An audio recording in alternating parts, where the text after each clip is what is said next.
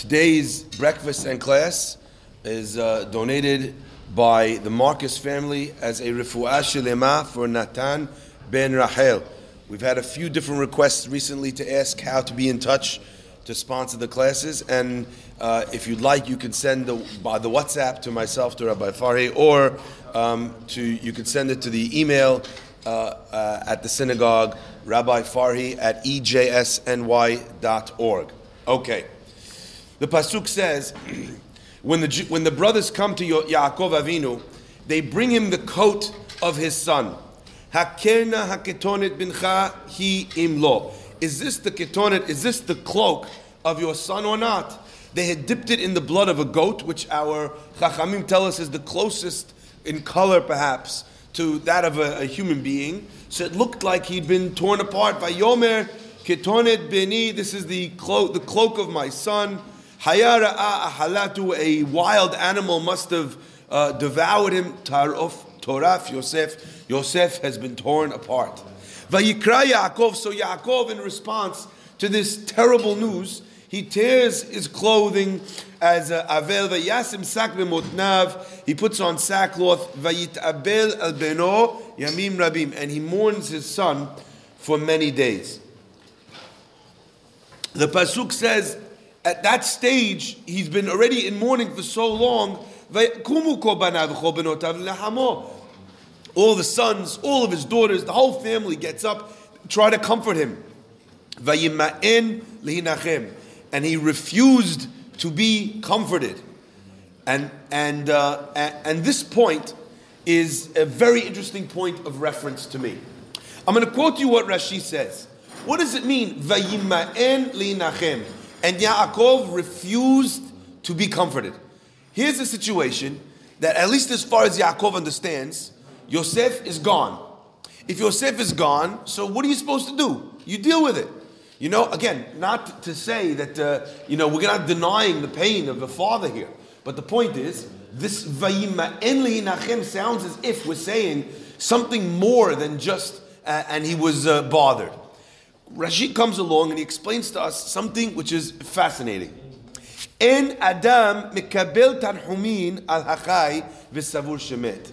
A person who uh, is who the person that they're supposedly mourning for is actually not dead. He's unable to accept any words of comfort.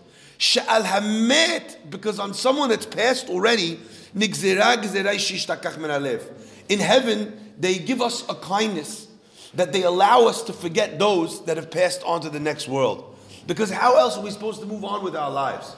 So therefore, there's a kindness from Shamayim that the gezerah, there's a decree that will that we can slowly but surely, in some ways, forget about them or forget the pain of losing them in our heart to be able to move on.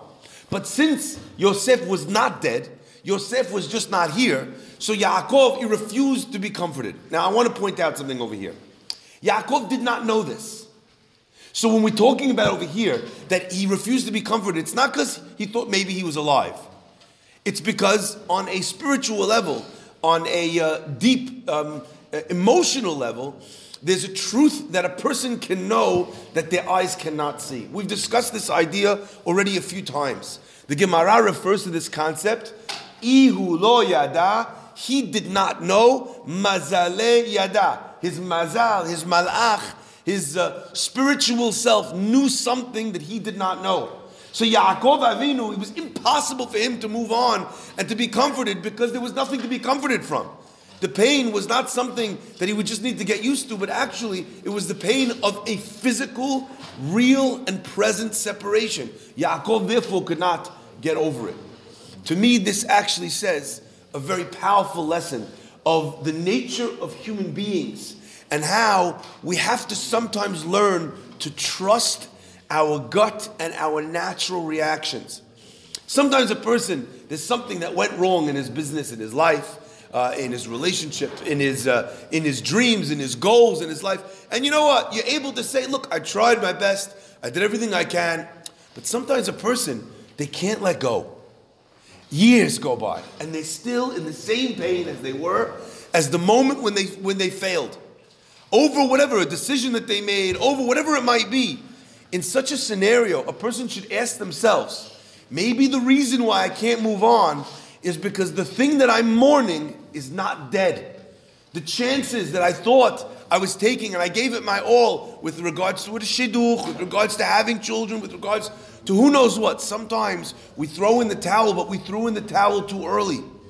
So God's way sometimes of speaking to us and telling us to not get out of the ring is to send us that little heartache, making us miss, making us wonder, making us think, maybe I'm still supposed to be in the arena, maybe I'm still supposed to be chasing this thing. The challenge of a person is to be able to know when he's dealing with something which is telling him that there's something that's real that he should continue to pursue, and when sometimes a person is chasing a pipe dream. How does that work? How does one how does one uh, uh, achieve that? How does one know when, when it's the first case and when it's the second? I think there's a clue to this in the pasuk itself. The pasuk then goes on and says, "Vayomer," and Yaakov says, "Ki ered el beni avel sheola." I will go. He tells the family, "I will go to my grave, still mourning for my child." Vayev oto aviv, and his father cried for him excessively. I think that there's two different things here. When a person's just wondering about what if, so then the answer is get over it. But when you can say about yourself with absolute certainty, the way Yaakov speaks to his children, he says, I'm never giving up on this. This is going to accompany me to my grave. At that stage, a person, if they know in themselves that they not only can't get over it, but that they never will get over it, then maybe there's a reason why Hakadosh Baruch Hu is ensuring that you are still attached to this thing.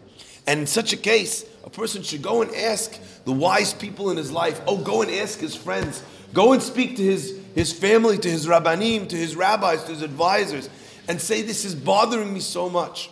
We found an example of this idea in the halacha that we spoke about in the halacha a little while ago. There's a halacha which revolves around the person who has a dream. It's called ta'anit chalom.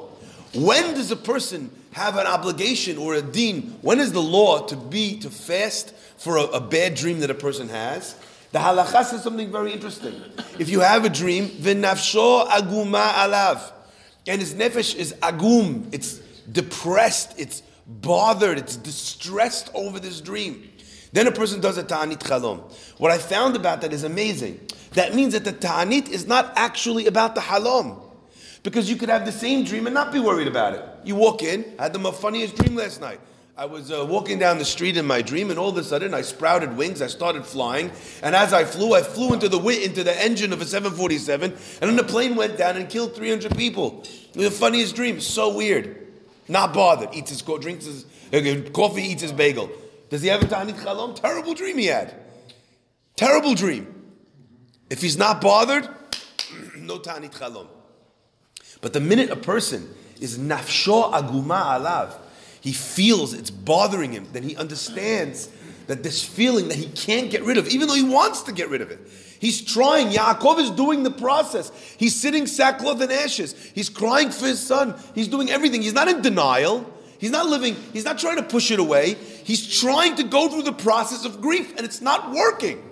When a person does everything they can to get over something and it's not working, nafsho aguma alav, then maybe there's something here that he needs to look at. And by the way, I just want to point this out. It's not always true that nafsho aguma alav means that this is the thing that I'm supposed to get. But maybe, as an example, in thinking it over, I could start to ask myself, what is it that I was missing over there? I remember a little while ago, I had a young man who came to me and he said, Rabbi, I was dating this girl. Um, she was very religious, much more religious than me. And in the end, we broke up because she was more religious than me. I couldn't, I couldn't do what she wanted me to do. I couldn't be the person she wanted me to be. And this, that, and the other. And he says, You know what? And since that day, I've not been able to date anyone. I've not been able to get her out of my head. I've not been able, I've not been able, I've not been able. He says, Do you think I should go back and date her again? I said, I don't know. I'm not a love coach or anything like this. I said, But let's talk about it. You know, what was it? Why, why do you think you can't get her out of your head?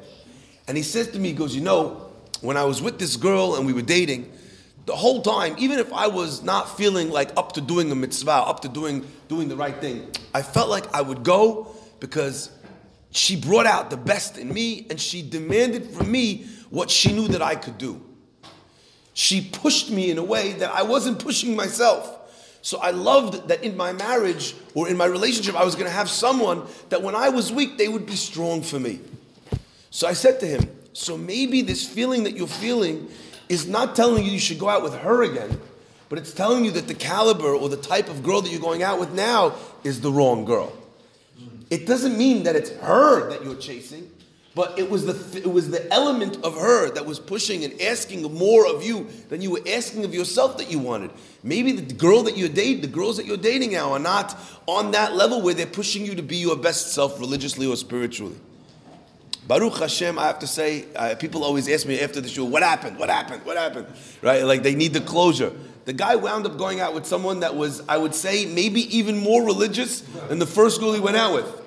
But you know what the one thing is? And this is the interesting thing. People can date people that are much more religious than them. So long as that person is understanding and nurturing and not judgmental.